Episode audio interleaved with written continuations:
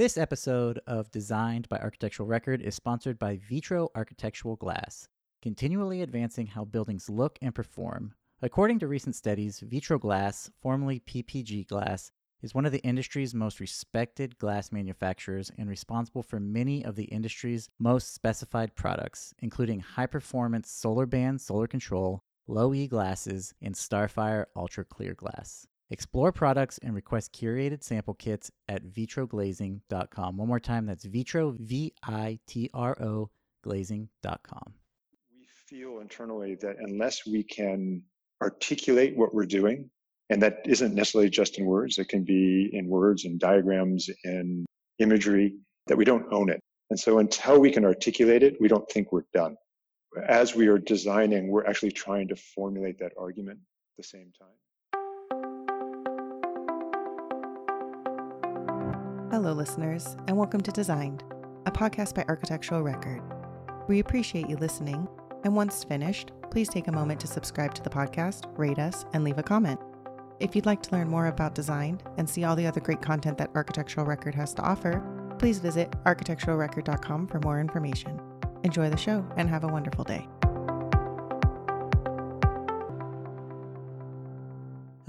Everyone. Welcome back to another episode of Designed by Architectural Record. I'm your host, Aaron Prenz. As always, I just want to start by saying thank you to everyone out there for listening to the podcast, sharing it with your friends, all the reviews on the iTunes review section. That's really the easiest way for us to get the podcast out to more people is just go on there, leave us a comment, let us know what you think of the podcast, and uh, we'd really appreciate it. Of course, be sure to check out architecturalrecord.com and be sure to follow us on Instagram at designed.podcast to stay up to date with everything we have going on. This week's episode, we have Joshua Ramus of Rex, the founder of Rex, and it was a really great episode. This guy, he's he's very smart, and the content he has, I don't think it's anything like we've uh, heard on the podcast before. So we go into a lot of things from uh, his time at OMA to founding Rex, a lot of the work on the Seattle Central Library, which is a personal uh, favorite project for me.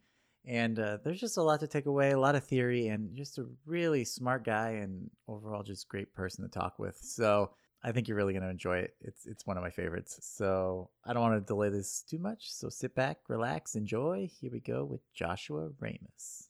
I want to start with this idea of architecture as a spectacle.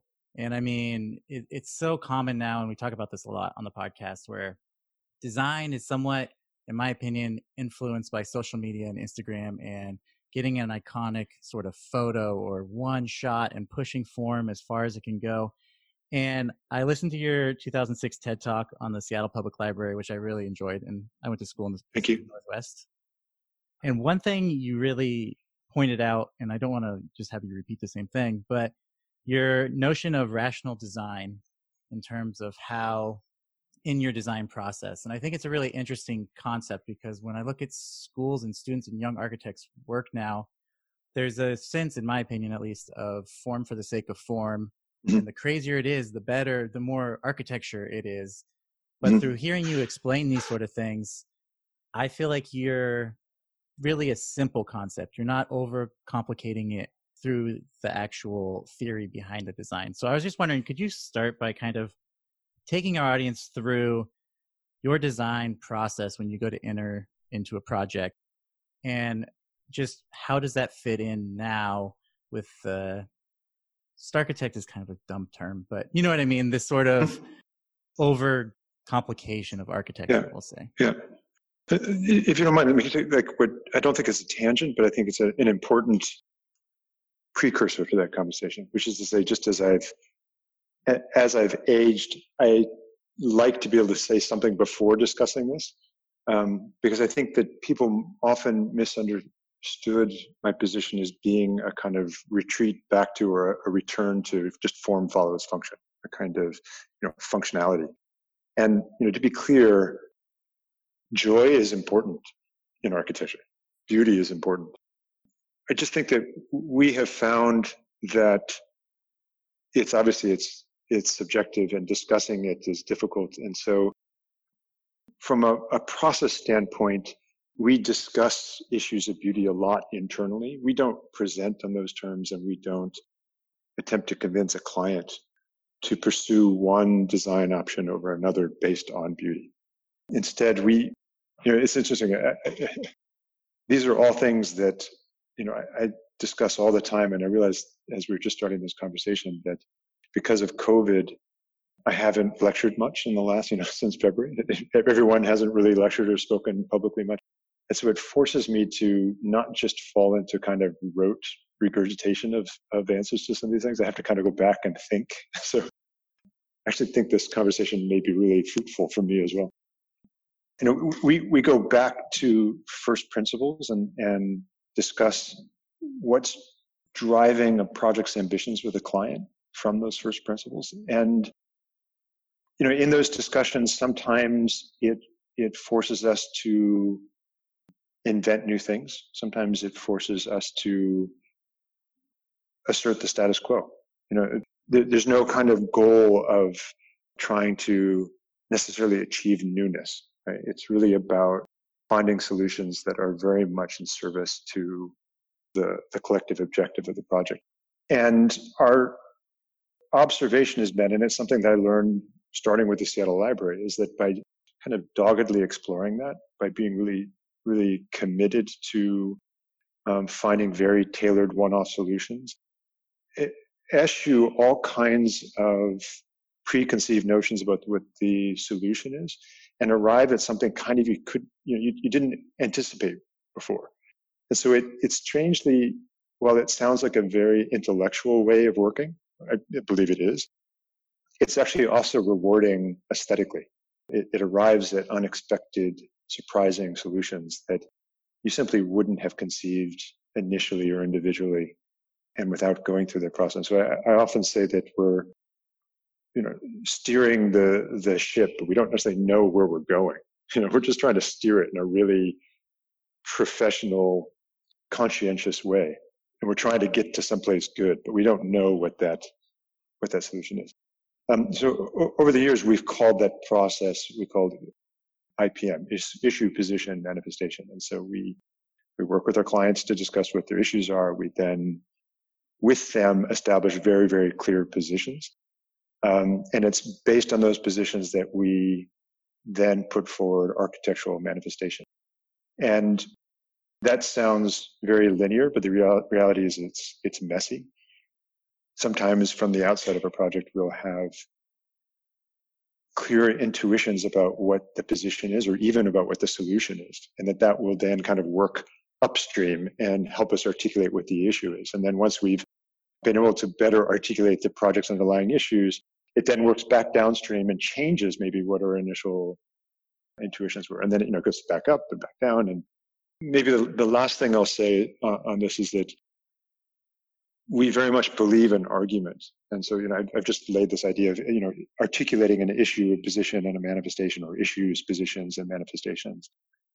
That notion of being able to argue a project's logic it, maybe it comes from my own educational background. Maybe it just comes from what you know predilections I have. But we feel internally that unless we can articulate what we're doing, and that isn't necessarily just in words, it can be in words and diagrams and imagery, um, that we don't own it. And so until we can articulate it, we don't think we're done. As we are designing, we're actually trying to formulate that argument at the same time and presentations to owners, then you typically come with a very clear rationale that that that follows that you know that issue position manifestation. I think it's interesting, just on a side note, that you brought up beauty because the first big interview I had, well, second, was with Schumacher, and he was his whole thing about formulating a presentation. He said something like, uh, "It wasn't about schmoozing with clients; it was about creating a striking presentation." And then he said, like, beauty always wins. That's what we go mm-hmm. for. And so I think just a tangent, I think it's it's interesting the two sides of that mm-hmm. conversation. But what I wonder about what you just discussed is where does originality fit into this in terms of new design?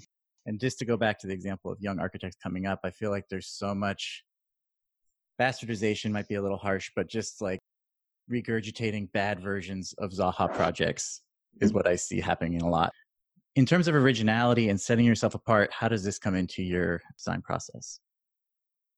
I was going to say, then that could even be applied to project to project. Because I mean, you've won some awards like the Marcus Prize of Rising mm-hmm. Star Architect. Do you feel this constant need to have to outdo your last project and outdo your last project and come up with something different and it can't be the same and it's just this sort of cycle of having to outdo yourself as well as others? Um, it, it's actually it's a it's a great question given a lot of the, our internal discourse right now. The whole host of different responses. The first is I personally think that kind of pure originality in the way many people see it is overrated.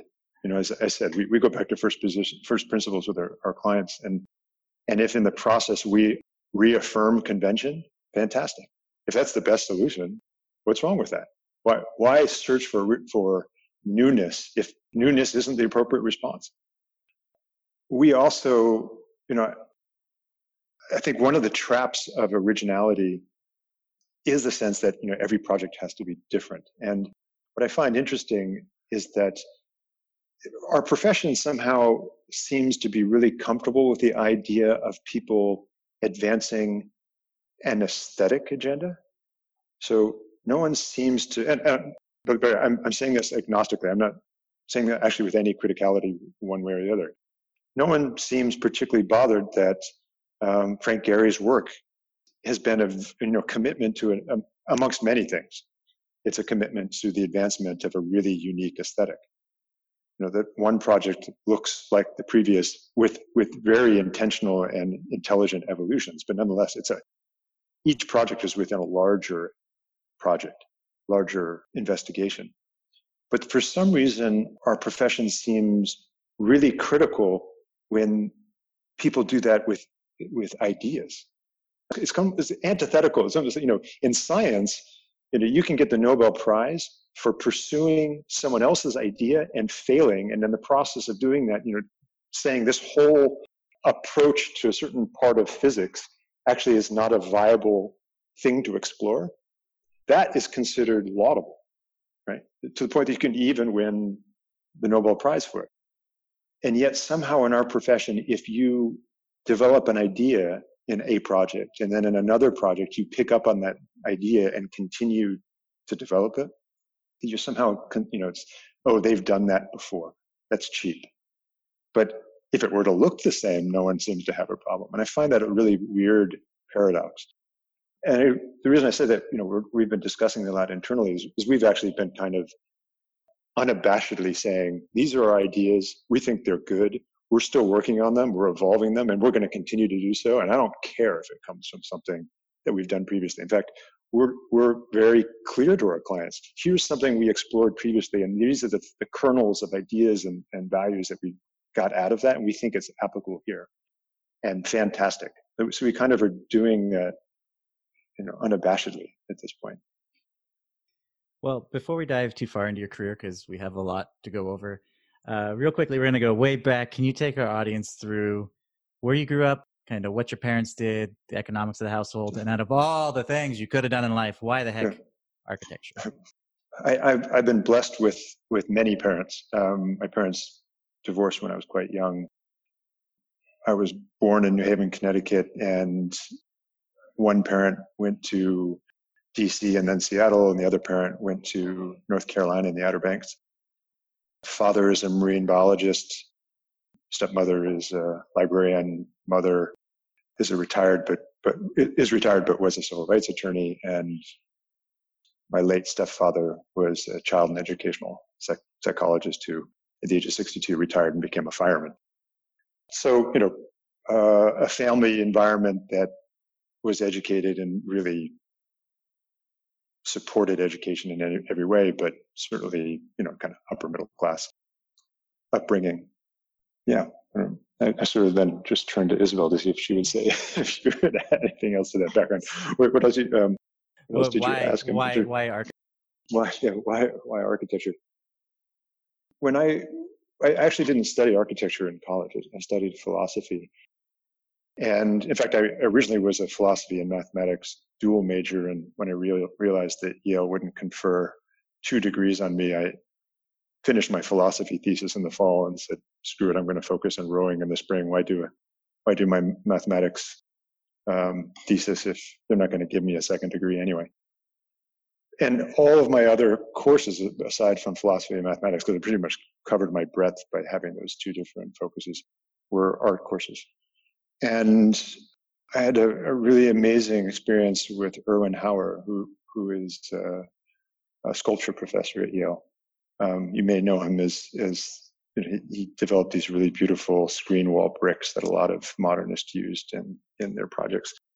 And he encouraged me to go into either sculpture or architecture. And, you know, he was relentless. And I took architectural, because it was like a, a, modern architecture survey course with Esther DaCosta Meyer.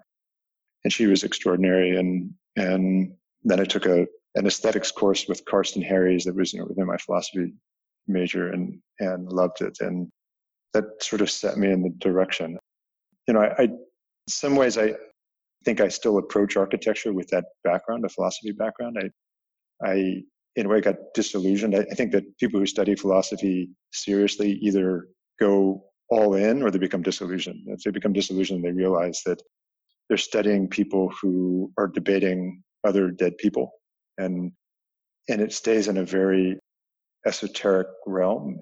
And there's not if, if you're thinking that you're you're studying something that's going to change how you live your life, it's not really what happens in as you're studying philosophy. It's and I just because I think the most successful architects we've had on the podcast so far, they all mm-hmm. have had some sort of other either interest or career before getting into architecture. So mm-hmm. as you're designing now and you're designing pretty massive projects, how does that philosophy degree kind of influence what you're doing now? So very, very much in the in the way I described previously of that of that creation of an argument. We're very Socratic in the office. We were constantly debating, people constantly taking positions as a devil's advocate. And I have given said this anecdote before that entry into our office sometimes comes as a little bit of pain at first because people, you know, I think in, in architecture school, we're really, as you said, that we're really taught about, you know, to value originality and it's about my ideas and beauty. And, and so people very much are in love with what they create. And when they come into our office, people are, are really debating in a, in a pretty aggressive way. And people feel threatened. They feel that, you know, if their idea, what they put on the table, their contribution to whatever the design issue we're discussing gets attacked, they feel personally attacked. And that causes anxiety in the first month or two. And almost every long-term employee we've ever had at some point had to be pulled aside and said, you do understand that the time to get upset is not when you put something on the table and everyone attacks it, because that means it's either for better or worse, they're provoked by it and they're trying to understand it. And they're, they're, they're grilling it to see its, its survival skills.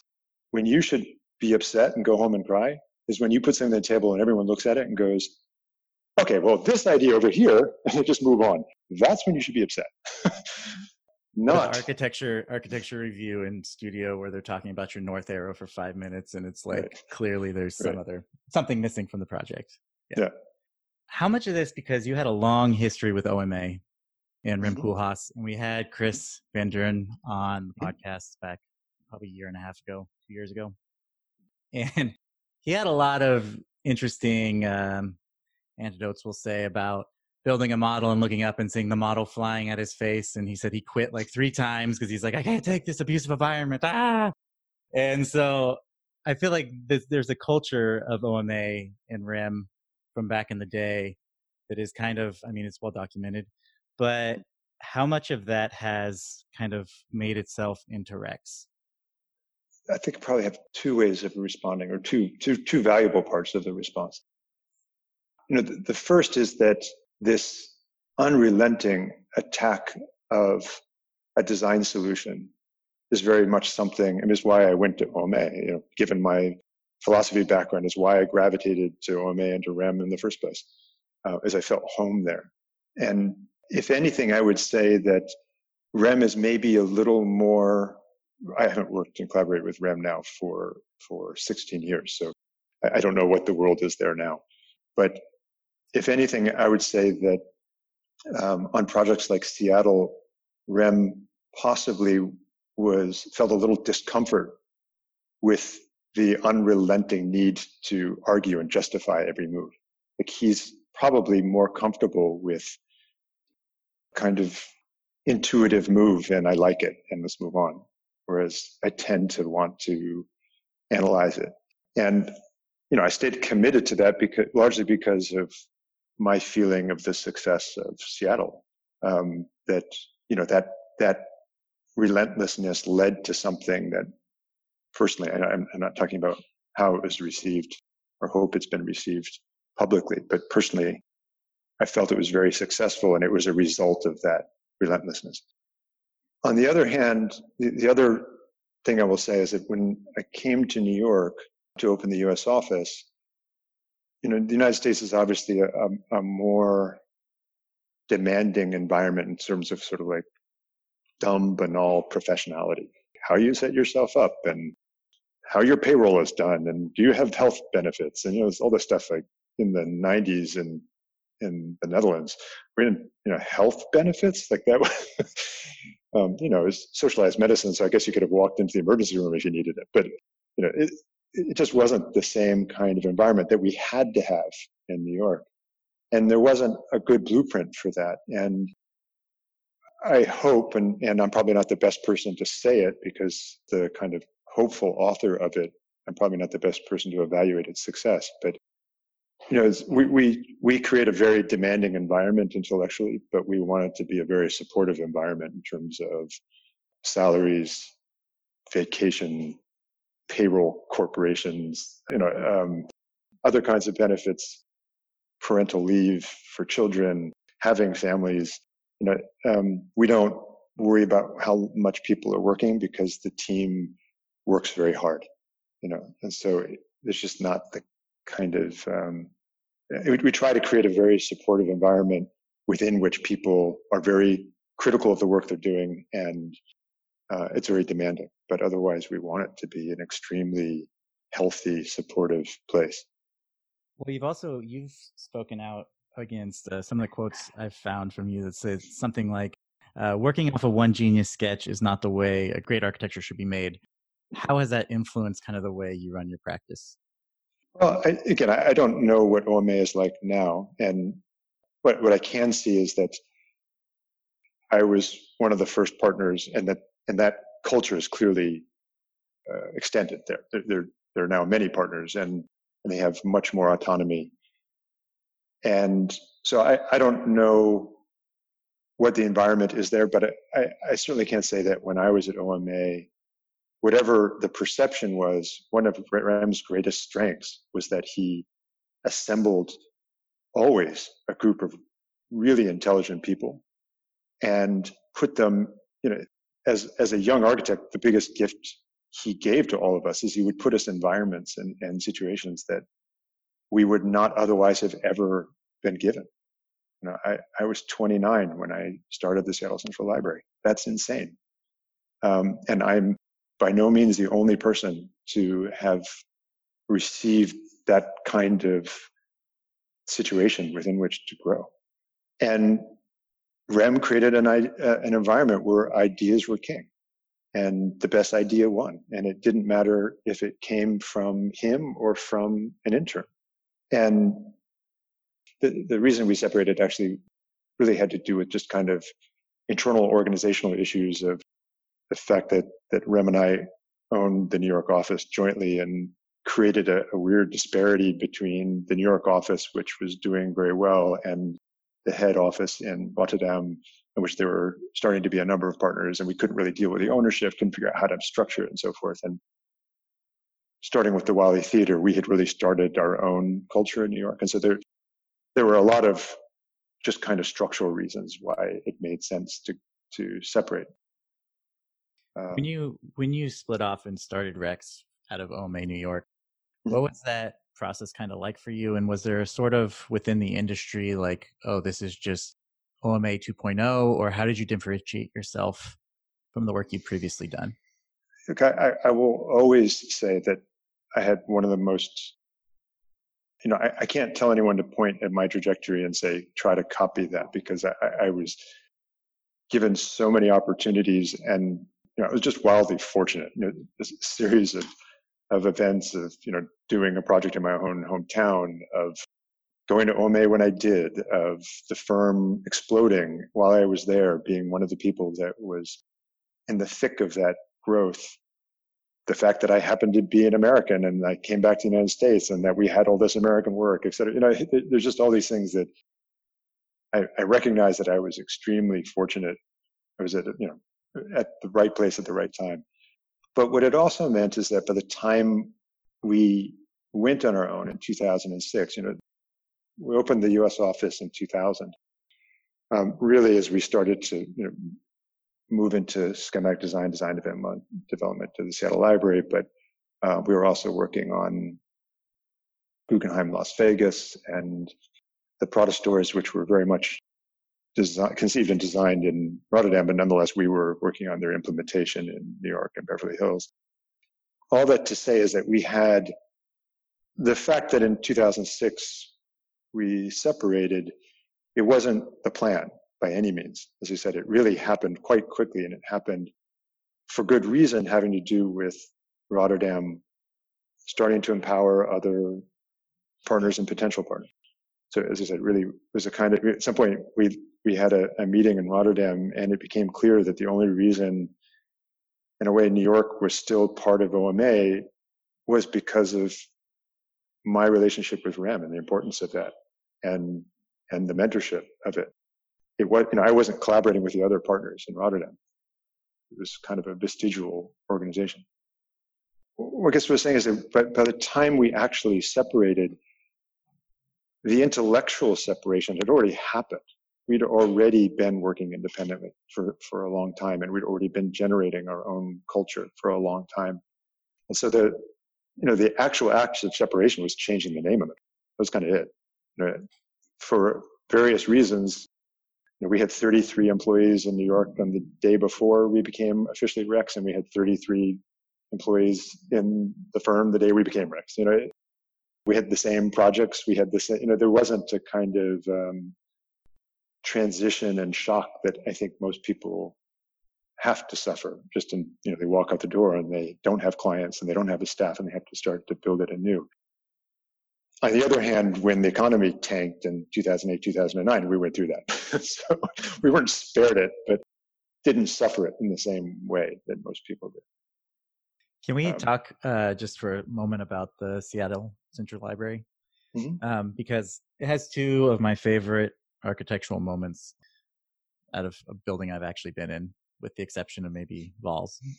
Mm-hmm. And that's the Red Room that leads to all the offices down on the bottom. I think it's just mm-hmm. it's fun, it's cool, it's hip. You can get a cool photo. I don't know. Yep. And the other one is the little balcony that just yeah. really has no reason to be there, but it's there. And for yeah. me, that project, when you approach it on the street, it kind of comes out of nowhere on the street because you're just in downtown Seattle, and then all of a sudden it's like it's, it differentiates itself pretty well uh, formally.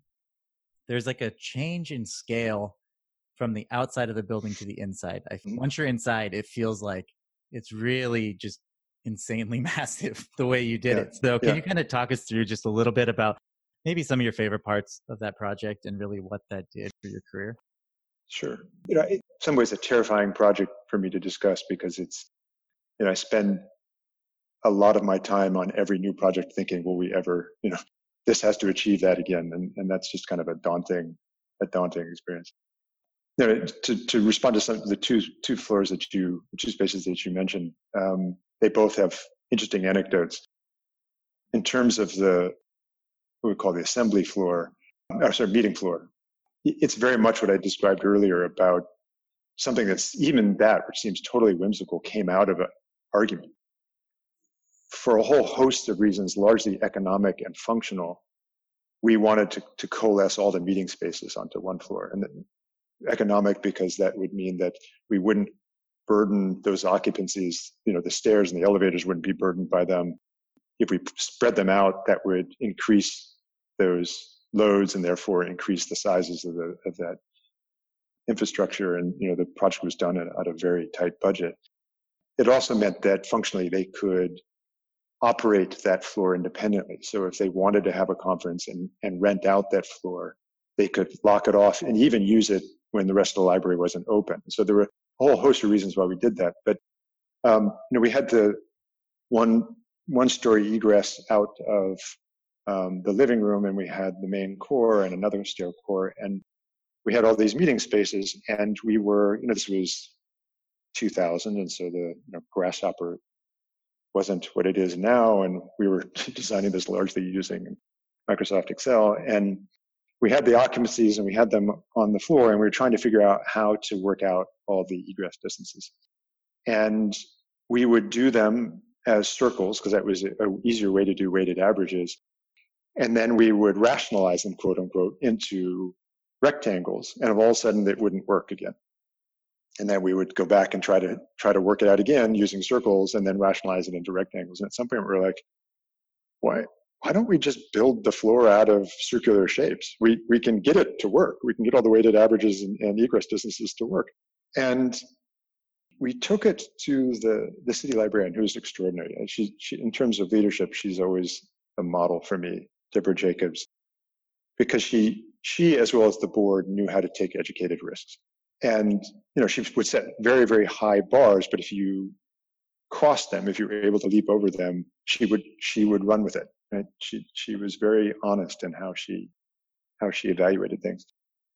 And I can remember our presenting this idea of the, of the meeting floor with all these sort of bizarre, almost like, um, cowhide, you know, cow, cowhide pattern forms and I could tell she wasn't wildly enthusiastic about it.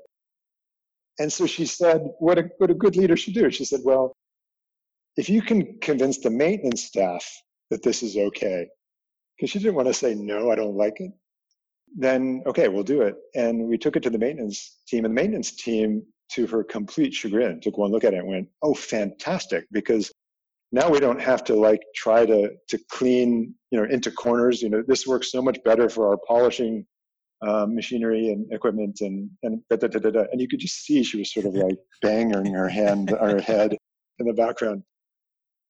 But you know to her word and to the to the board's credit they were like okay you know and and everything i've just said is a rational argument but we also understood it brought whimsy you know it brought joy. And to their credit they said okay if we can build it in a way where it's clear that if it doesn't work and, I, and actually I don't mean functionally because we knew it would work functionally. If it doesn't work, if it is not well received, that in time we can actually tear it out and put a more conventional organization in. Let's go for it. It is. It is a, a space in the building that just brings unfettered joy to people. You know, it's it's strangely probably one of the most photographed places in the building when it's not the most grand by any means. Um, yeah, so it I think it's a good example, in fact, of, of what we were discussing. The small balcony has a has its own anecdote, which is that during this whole process, I fell in love and wanted to propose to my girlfriend, who eventually became my wife and the mother of my daughter, and unfortunately is no longer my wife. But that came into the project as literally I wanted a place to propose. And basically, no one knew it was getting built. The, the, we were done with construction documents, and I drug my collaborator at LMN and the structural engineer, both are very good friends, into a room, told them what I wanted to do, and we changed the drawings, and it got built. and you know, I, have admitted that to, to the librarian and the board subsequently, but there was definitely a moment where people were like, gosh, I don't remember this. what is this? I don't totally remember this promontory. Um, awesome. I think it, it totally works. like it's it's a cool space up there, especially because is it the highest point in the building, or it's one of the highest points? yeah, points? It's it's right? the highest public point in the building, and and true to my word, I proposed uh, on the night of the opening you know, with a project like that, it's so successful. I mean, we could go on and on about what's so amazing about it. If you were to redo that project now in 2020, is there anything you might, you know, look back and go, maybe we should have done that a little differently? Yeah, in fact, we talk about that a lot. That particular project, but also the observations I've had since then, which is, to, to be honest, the, the project from an architectural standpoint, there is a lot of naivete in it. That's some of its success but there are also you know, there are things where we detailed it in a kind of down and dirty way because you know the building was built for you know it was 111.9 million dollars. It's a, a 425,000 square foot building, so it says, and it's like you know 267 dollars a square foot or something. You know, it's a kind of remarkable, and people always don't believe that, and like it's a public job, you can go, you know, I can't hide that, but you can see that there are limitations on you know, in an ideal world, um, library budgets wouldn't be constrained and they would be able to maintain it as they used to, but they don't have those budgets. And so you can see that there's certain areas where the whimsy and the kind of down and dirty nature just ends up starting to, to become a liability. And can you give an example of that? Certain junctures that you know, um, the underslung facades. Some of them are very, very shallow. And so it required a very long, uh, sort of, it's hard to call a Florida wall grill because that wall's like, you know, 15 degrees. But, you know, there's these, these interfaces and they're very long. And so, you know, you have to pick up the grill to, to clean underneath it. And it's easy to, to clean in theory, but you know, it's a big piece and they don't have the manpower to do so. And so you just see that kind of collects dirt and sometimes even garbage. And it's not, maybe I'm getting older and more conservative, but I look at those things now and go, ah, you know, I, I, think there's another, I, I, it's funny, the, the next thing I'm going to say, I don't think that building suffers from it. And I don't think it suffers from it both because the steel fabricator, first, the team was exceptional. The steel fabricator um, that we had built the steel really well, and the facade subcontractor, Seele, built an extraordinary facade. And so I don't think you see what I'm about to say in that building, but I think you definitely see it a lot in a lot of work, which is very, and, and, and perhaps maybe it's because the building is still um, Cartesian, even though it's sloped. You know, if you look at all the plans, they're still rectangles. They're still rectangles that are all in the same orientation to each other. Uh, and maybe that's actually why it, it doesn't suffer from what I'm going to say. But I, I, think, you know, we were talking at the very beginning about form making and, you know, you mentioned Patrick Schumacher and my personal sense, and this is very self-serving because, you know, I don't know if you remember that there was a movie with Dudley Moore in which he was in an insane asylum. He was an ad exec in an insane asylum, and they came up with ads. Uh, the, the you know that were sort of like really good, but they were a little too truthful. And one of them that they came up was for Volvo, and, and the ad for Volvo was "We're boxy, but we're good." It's self-serving because we definitely have, you know, between me and my therapist, we've got some kind of weird box thing going on, and I don't know what it is. You know, push comes to shove, we're going to go to box we're going to go to rectilinear. We're going to, you know, so, you know, I'm saying that with kind of full, full disclosure and self-criticality that maybe what I'm about to say is a bit self-serving, but a lot of the form making that I see being made now, we don't have the construction technology to support it. And I don't mean we don't have CATIA or Gehry Technologies or et cetera, et cetera, et cetera. I, I mean, we're not growing our buildings yet. There are architects out there who are investing incredible intelligence in thinking about how we might create systems that aren't sort of in the whole Henry Ford model of assemblage of discrete elements being assembled, but we're not there yet. So I'm not saying it won't happen, but we're not there yet. And until we are there, we still live in an environment in which we have sheet goods that are rectangular. We still build Cartesianally. We still build in systems. We still have that kind of uh, forward assemblage. And I just don't think we can achieve the quality. I, I don't see it. I don't see buildings that are wildly idiosyncratic with the exception of projects maybe like Seattle. And honestly, I've never thought about this before and maybe it's because that building is still Cartesian, but the assemblies just aren't done elegantly. You know, um, there are a lot of buildings that are extraordinary as in design and are extraordinary in photo from a distance. And when you get close, you realize that simply no one can build to the tolerances to make that elegant arc elegant. And um, again, I'm not saying that we won't get there. I just don't think that we are there yet. You've said multiple times, and it's on your website, that we side with neither form nor function. And you have this sort mm. of stance against this trope of, you know, form follows function. And I don't know if bad experience as a child or what it was, but uh, where does this come from? And if you were to, you know, distill your work into some architectural catchphrase that every famous architect seems to have one back in the day, what would that be? Well, uh, we touched on this a little bit that more than a decade ago, I used to describe this as hyper rationality. The idea that, that being really rational, you know, that, that a lot of what people think is rational is actually conventional, and convention is not necessarily rational. That it means you've accepted certain ideas without challenging them and they often in the in the new situation that they're inserted they actually aren't rational. And so if you really embrace rationality and just run towards it and run towards it in a kind of hyper way that you you will actually transcend a lot of convention and come at, at very new novel highly performative solutions that are also so unusual they're highly aesthetic. We can debate whether or not everyone thinks they're beautiful or not. We do, like we, when we get to that moment, we definitely are vetting things on aesthetics. But as it said, it, it's almost then becomes in the realm of a, of a personal predilection because we know that the options that we're evaluating each of the step of the way are functionally performing. Um, so I very intentionally though used the word perform like several times in that description. If I would say anything now, the way I try to describe it is is performance.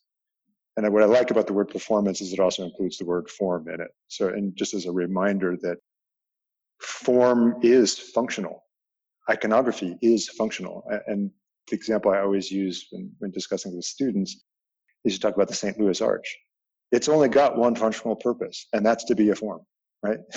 So if you were trying to, for, for every project, there is an appropriate balance of organization and functionality. And I, I actually would keep organizations slightly discrete from functionality, largely because I think people think it helps to keep people to aware of the multivalency of, of functionality and form. Like, you know, if you have a stereo equalizer and you're trying to adjust them to have the, the right mix for the song you're playing, the St. Louis Arch is, is heavy on the form. Right? there's not, there's not much else there in, in, a, in a really important good way. And so every project has this right mix, and, and we use the word performance to mean that right mix. That every project has a certain performative measure that we're trying to hit. And it's part of those initial positions that we're taking with our clients of, of what those are. And very often iconography is one of them. We try to get into what they mean by that so that we, again, are responding intelligently, not just intuitively. But so, yeah, I would say performance.